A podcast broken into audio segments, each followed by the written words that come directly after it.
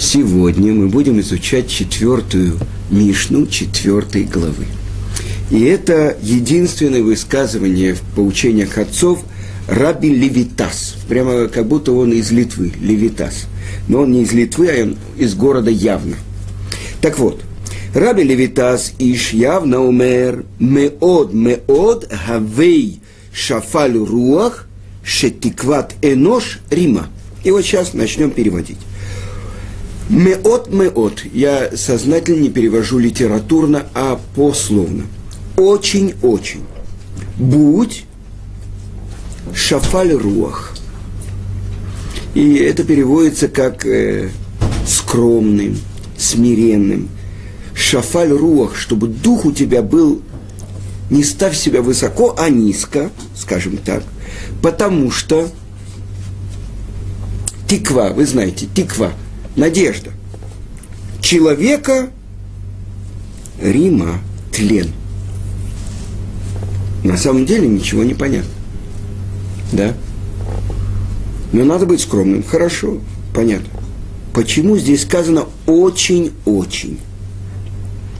И причина заключена, потому что ну, конец как бы человека – тлен. А здесь сказано надежда человека тлен. Непонятно. Какое последнее слово? Надежда человека, рима, тлен. Э, а, гниение, тлен. гниение, тлен. Да? Ничего не понятно и требует очень большого объяснения. Значит, прежде всего, то, что написано у Рамбама. Как раз сейчас это месяц Илюль, и мы должны исправлять свои качества. Так вот, написано у Рамбама, что путь Торы – это серединный путь. Человек, который отдает, не отдает ничего из своего заработка, да, скряга, он нарушает Тору. Человек, который дает 99% от своего заработка, он тоже нарушает Тору. А, говорит Рамбам, потому что во всех качествах медот, это само определение на иврите, меда – это мера – качества. Нужно идти по серединному пути. И человек, например, э, сквалыга, который не может отдать копейку, да, он должен научить себя, объясняет Рамбам, как ему работать над своими дурными качествами, дойти до того, что он отдает, я не знаю, даже 50, даже 60, даже 70 процентов от своего заработка, чтобы потом прийти к серединному пути. Какому? То, что написано в Шулхана-Рухе, 10%, а по мнению Гаона из Вильна 20% от своего заработка. Написано в Торе «асер та асер», отделяя, отдели десятину, то есть десяти, десяти. Отсюда учит Гаон, что это 20%. Хорошо. Так вот, чтобы прийти к серединному пути, почему же здесь Тана, Раби Левитас, он говорит – что ты должен быть очень и очень противоположное качеству гордости.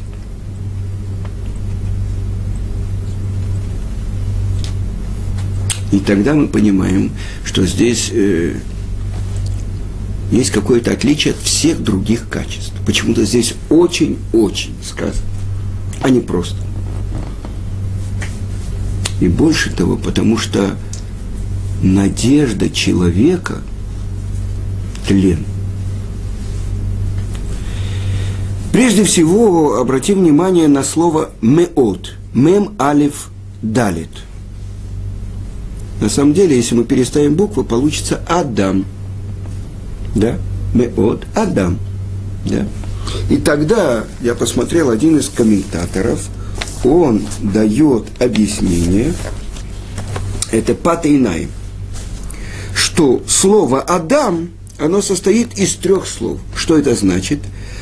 Эфер дам Рима. То есть прах, кровь, гниение.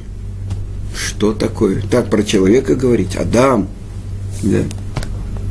Что говорит Тана? Очень. Человек должен посмотреть.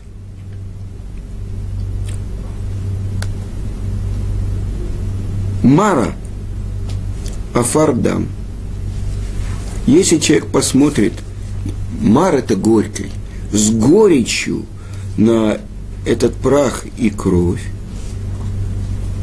тогда он будет ставить себя низко, будет смирен. Но дальше. Сказал Творец, я с гордецом не могу находиться в одном мире. Ну почему? Что такое? И тогда открывается главная основа, на которой построен весь мир. И это об этом учит Рамбам в законах об основах Торы. И что он говорит? Если придет кому-то в голову, что нет Творца, мы-то с вами это знаем, мы учили это с детского сада, в школе, сдавали экзамены. Кто-то из вас сдавал экзамены по научному атеизму? Я сдавал, естественно, у меня единственные три балла в дипломе по, по научному атеизму. Поэтому я дошел до такой жизни, вы понимаете? Да, так давайте посмотрим. Так что говорится?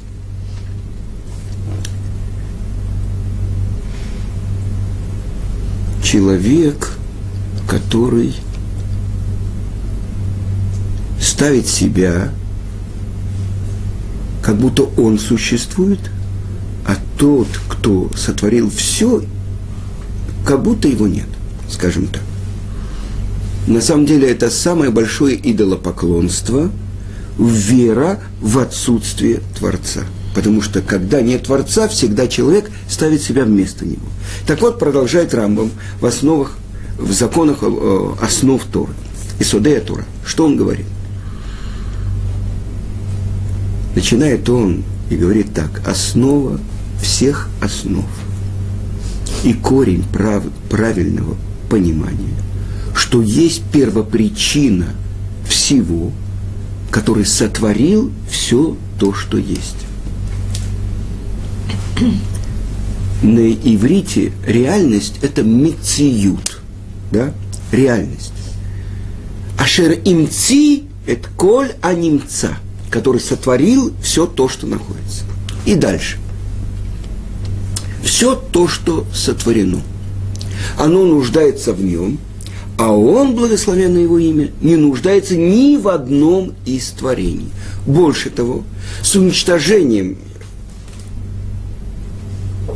каждого из творений или всего творения ничего не произойдет, никакого изменения не произойдет с ним потому что все творения зависят от Него, а Он, благословенное Его имя, не зависит ни одна, от одного из них. И поэтому, если придет кому-то в голову, что нет Его, первопричины всего, то тогда ничто не может быть. То есть, что мы из этих слов Рамбама учим? То, что реальность существование Творца не зависит ни от чего.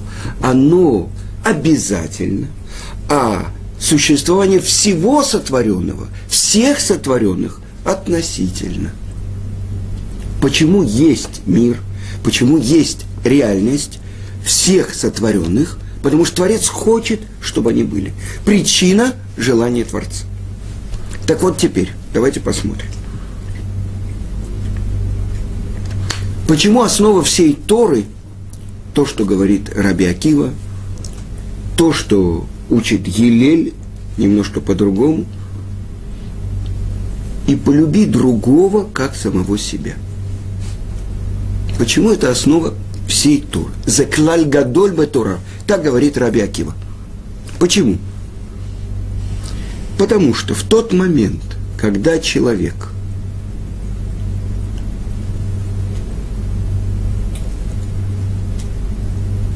думает, осознает, принимает другого, в этот момент он чуть-чуть отодвигается от себя. И наши э, мудрецы, комментаторы объясняют, человек, который будет полностью отрицать себя ради других, он исполнит заповедь? Нет. Почему? Потому что тот же самый Раби Акива сказал, выдвинул такое правило. Моя нужда или нужда другого? Чья нужда раньше? Показывается, что его. Значит, что такое? Он учит этой строчки Торы. Вехай ахиха имах. И будет жить твой брат с тобою. Хаеха кодмим лехаейха верха. Твоя жизнь раньше предварить, ну, э, э, ну, как бы раньше, ну, то есть стоит на первом месте, а потом жизнь твоего друга. Что это значит? Я должен Другими словами, то, что сказал Хилель. Не делай другому то, что ненавистно тебе единица измерения – это я.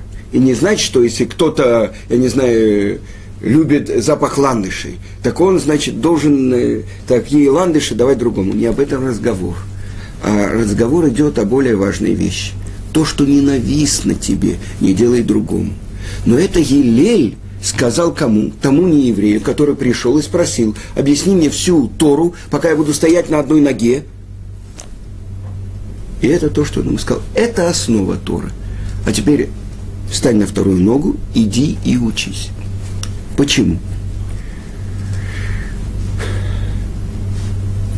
Потому что прежде всего я должен любить и уважать себя. То есть самое главное, что есть во мне. И тогда я могу любить и уважать это то, что есть в другом. И задается вопрос, а как же так? Это же заповеди между человеком и человеком. А где же заповеди между человеком и Творцом? Так Реэха, близкий твой.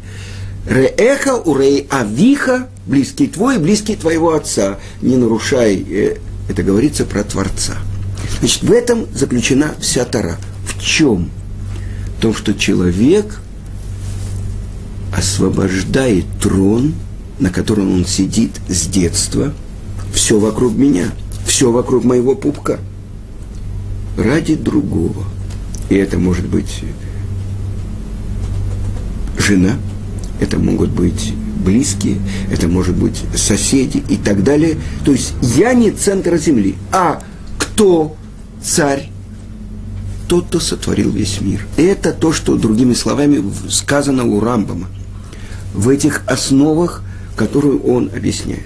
Так вот, почему Творец ненавидит гордеца?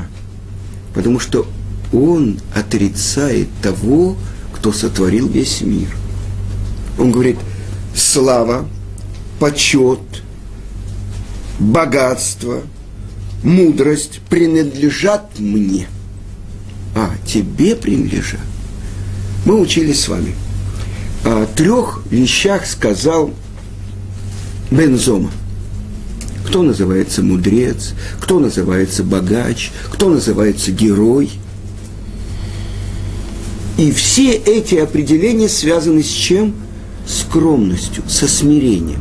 Давайте посмотрим. Кто называется мудрец? Тот, кто учится у каждого человека. Как он мудрец? У него там две пуговицы на фраке. Он будет спрашивать у кого-то, что ты думаешь по этому поводу? Почему он называется мудрец? Потому что он любит мудрость, а не памятник мудрецу, который вот сейчас перед вами находится. Понимаете? То есть его главная любовь к мудрости, который источник, который творец, а не он, который получил как подарок эту мудрость. Вы понимаете? Это называется мудрец. Кто называется герой? Не тот, кто захватывает города, подчиняет себе страны и так далее, а тот, кто подчиняет свое дурное начало. Теперь, кто называется богач? Не тот, у кого больше всего миллионов, а кто? Тот, кто доволен тем, что Творец ему посылает. И теперь я задаю вопрос, который задает Бен Ишхай – и мудрец, сефардский мудрец из Багдада. И он говорит, что такое? Ведь написано в Торе про кто был самый большой пророк и в еврейском народе. Моше Рабейну, замечательно. И что сказано? Сказано так, что Муше Рабейну был самый смиренный из всех людей. Но там сказано «меот» – «очень», а не «очень-очень». Почему же Наштана сказал «будь очень-очень»? Что это такое? У Моше нету очень, а у любого, э, который учит эту Мишну, есть очень-очень. И тогда он объясняет. Сказано так у Рамбама, что во всех этих трех главных, как бы, качествах, можно сказать, цели жизни – мудрость, богатство, доблесть. Если человек действительно только человек, обладающий ими, он может получить руаха кодыш, дух святости или к душу святость от Творца. Но человек, который гордится своей мудростью или своим богатством, или своим доблестью, да, то, естественно, он выталкивает Руха Кодыш, то есть сказано так у нашего учителя Раби Муше Хаим Люцату, что тхилато иштадлют высофо гмуль. Э, о чем он говорит? О душе. Святость. Что это такое? В начале прикладывание усилий, а в конце это подарок. То есть человек делает все то, что от него зависит, но как он может получить это? Почему Муше самый большой пророк? Потому что сказано, не было подобного ему человека в смирении в мире. То есть он превратил себя в совершенно прозрачный, незамутненный сосуд, который может принять мудрость Творца. Поэтому именно через него мы получили Тору. То, что говорит Гаон Рамойша Шапира, что трех словах определить, кто такой Моше, это с этого мы начали изучение поучения отцов. Кто такой Моше? Это тот, кто кибель Тора Мисинай. Тот, кто получил Тору Синай, полностью получил. Как он мог это получить?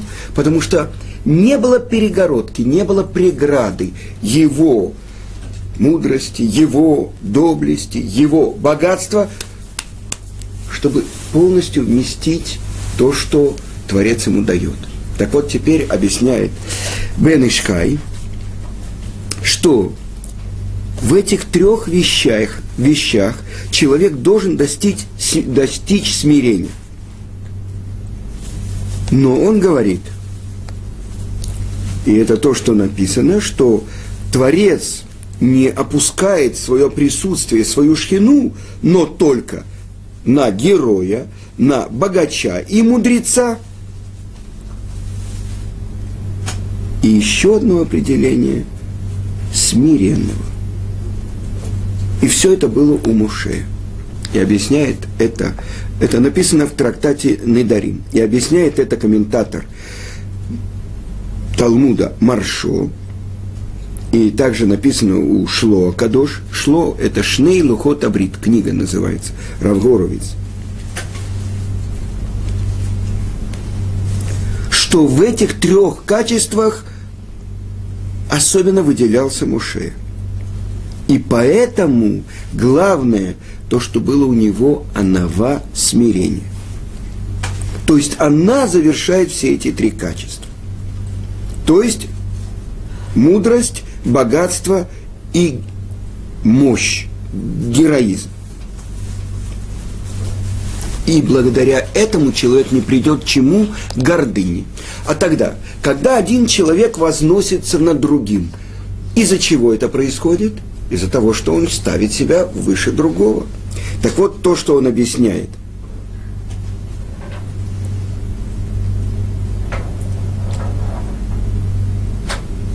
У каждого человека про него сказано меот меот, очень-очень.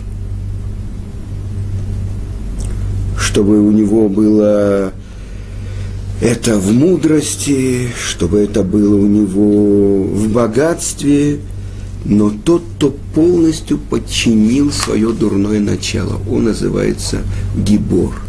И этим качеством отличается Моше. Значит, это здесь сказано меот, меот, очень и очень.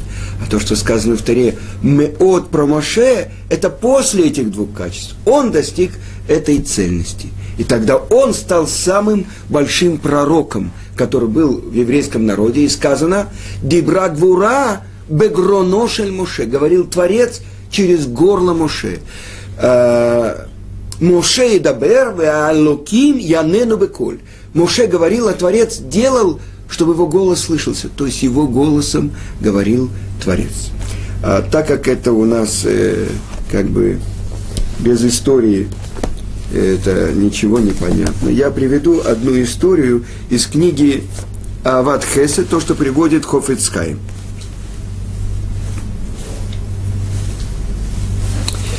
Он говорит о цдаке, о пожертвовании. И он говорит, что даже если человек дает с какими-то другими намерениями, все равно это хорошо, кроме одного намерения, которое де- уничтожает саму эту заповедь. И что он говорит – она выражается в таком внутреннем монологе. Я дал столько-то и столько-то, а вот мой сосед, он зарабатывает столько-то и столько-то, а дал в два раза меньше ему. Трудно поверить, что есть такие скупцы. Это то, что человек думает. То есть он использует свою щедрость, свою благотворительность, чтобы увеличить свою гордость с расчетом на вознаграждение. И для того, чтобы унизить тех, кто дает меньше. А другие мотивы могут быть ступенями, чтобы достичь того, чтобы человек исполнял это ради заповеди. И они, говорит Хофицкаем, что они подрывают саму мецву. Если дается для того, чтобы унизить других людей, тогда это теряет все. Так вот теперь, э, как человеку избавиться, чтобы не думать о том, ну, что, мол, я так, а другие так и так далее. Он должен подумать, кто источник денег, которые ему посылается. Потому что Творец говорит, ли кесов, ли заав, мне серебро, мне золото. Так вот, теперь Хофицкаем приводит такой пример. Он говорит, что в Польше, ну, он прожил долгую жизнь, он умер в 1933 году, в год прихода Гитлера и Макшмук в власть. Так вот, увеличился очень антисемитизм. И э, выгоняли еврейских врачей из больниц. Ну, Януш Корчик, все вы знаете, он был еврейским врачом, да. Так вот, э, и евреев даже и в больнице не принимали. И тогда решили раввины устроить э, особенную еврейскую больницу. И для этого нужно было собирать много денег. И, и решили, что сделать больницу на 250 мест. И вот один из богатейших людей города на этом собрании, он сказал, я жертвую 10 коек. Ну, э, его поблагодарили, хотя посчитали, что он дает недостаточно. И тогда он показал на бедного еврейского ученого, который жил в большой нищете, и спросил, а сколько пожертвует коек этот Аврех – то есть оскорбил, да? И тогда Хофицкайм ответил за этого еврейского мудреца. Твой щедрый дар высоко оценили. Но благодаря этому молодому человеку и его изучению Торы нам не понадобится в 10 раз меньше кровати. Вы понимаете? Благодаря его изучению Торы гораздо в 10 раз больше не потребуется нам кровати в больнице, потому что его Тара защищает еврейский народ. То есть человек может гордиться деньгами и как он их правильно использует, но он должен помнить, откуда они идут. И поэтому, смотрите, есть много евреев, которые обладают большими-большими деньгами – Посмотрите, насколько они успешные бизнесмены и так далее. Как вдруг они становятся близорукими и дают на не заслуживают давать на самую большую ценность, которая есть в мире, на поддержку Торы. Один тоже э, история с Кофицкаймом. Один очень большой богач, э, преклонном возрасте болел, и уже вот-вот э, может приблизиться его последний час. И говорили с Хофицкаймом, и он сказал, все-таки давайте попробуем, давайте, никогда он на Тору не давал и так далее. Он послал своих учеников и сказали ему, э, у тебя есть деньги, и это очень важно, Творец тебя послал, посмотри, как нищенствуют э, учащиеся э, в Ешиве, им буквально не на что жить, насколько Аврихим, которые посвящают себя изучению Торы, э, как они нуждаются. Может, ты сможешь выделить что-то? Он сказал, «Э, вы знаете, не учите меня, как использовать деньги. Он умер, и в завещании он оставил все на больницу для собак. О, так вот, когда пришли ученики и спросили у Хофицкайма, что это такое все, он говорит, смотрите, сказано так в трактате Макот. По тому пути, по которому человек хочет, его ведут – он всю жизнь жил только своими инстинктами, своими интересами. Поэтому перед смертью он не может изменить. Он же мог бы заслужить и так далее. Есть люди, которые э, при жизни это делают. Есть люди, которые... Так вот, это особенная должна быть заслуга у человека, у которого есть деньги, чтобы правильно их использовать. Давайте посмотрим прежде всего человеку, у которого есть, должен, есть деньги, должен помогать сем, своей семье, своим близким, дальше дальним родственникам, дальше бедным в своем э, районе, дальше бедным в своем городе, дальше бедным в своей стране, дальше бедным в другой стране. Да, э, то есть, несомненно, если он поддерживает тех, кто изучает Тору, у него есть часть в изучении Торы, которую они делают. Я знаю людей, это особенная заслуга у этих людей, которые очень заключают договоры с Ахар и Завулун, то есть, чтобы они получали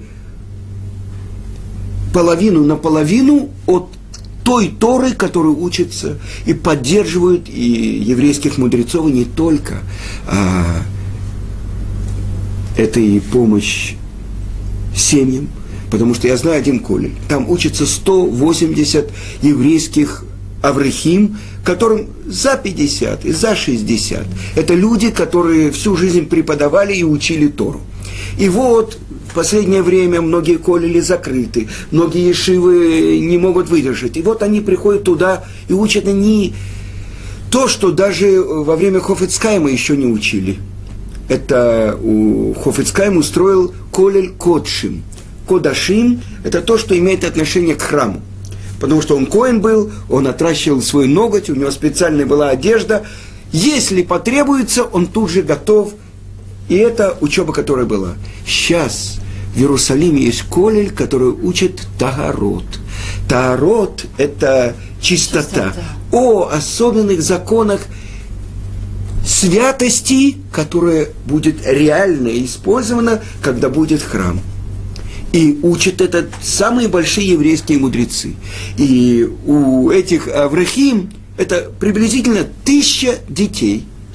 И они должны их выдавать замуж и женить и так далее. Так это тот, кто поддерживает такую э, колель, он не только поддерживает особенное изучение Торы в еврейском народе, он делает гамилут хасадим, милосердие к этим детям, дальше он поддерживает этих еврейских мудрецов, чтобы у них они все свои силы отдают тому, что, в принципе, э, многие, ну, это нужно прийти к определенному достижению в Торе, чтобы учить Мишнайот, на который нету Талмуда, и открывать это. И если вы видели, какая интенсивность и что вы там.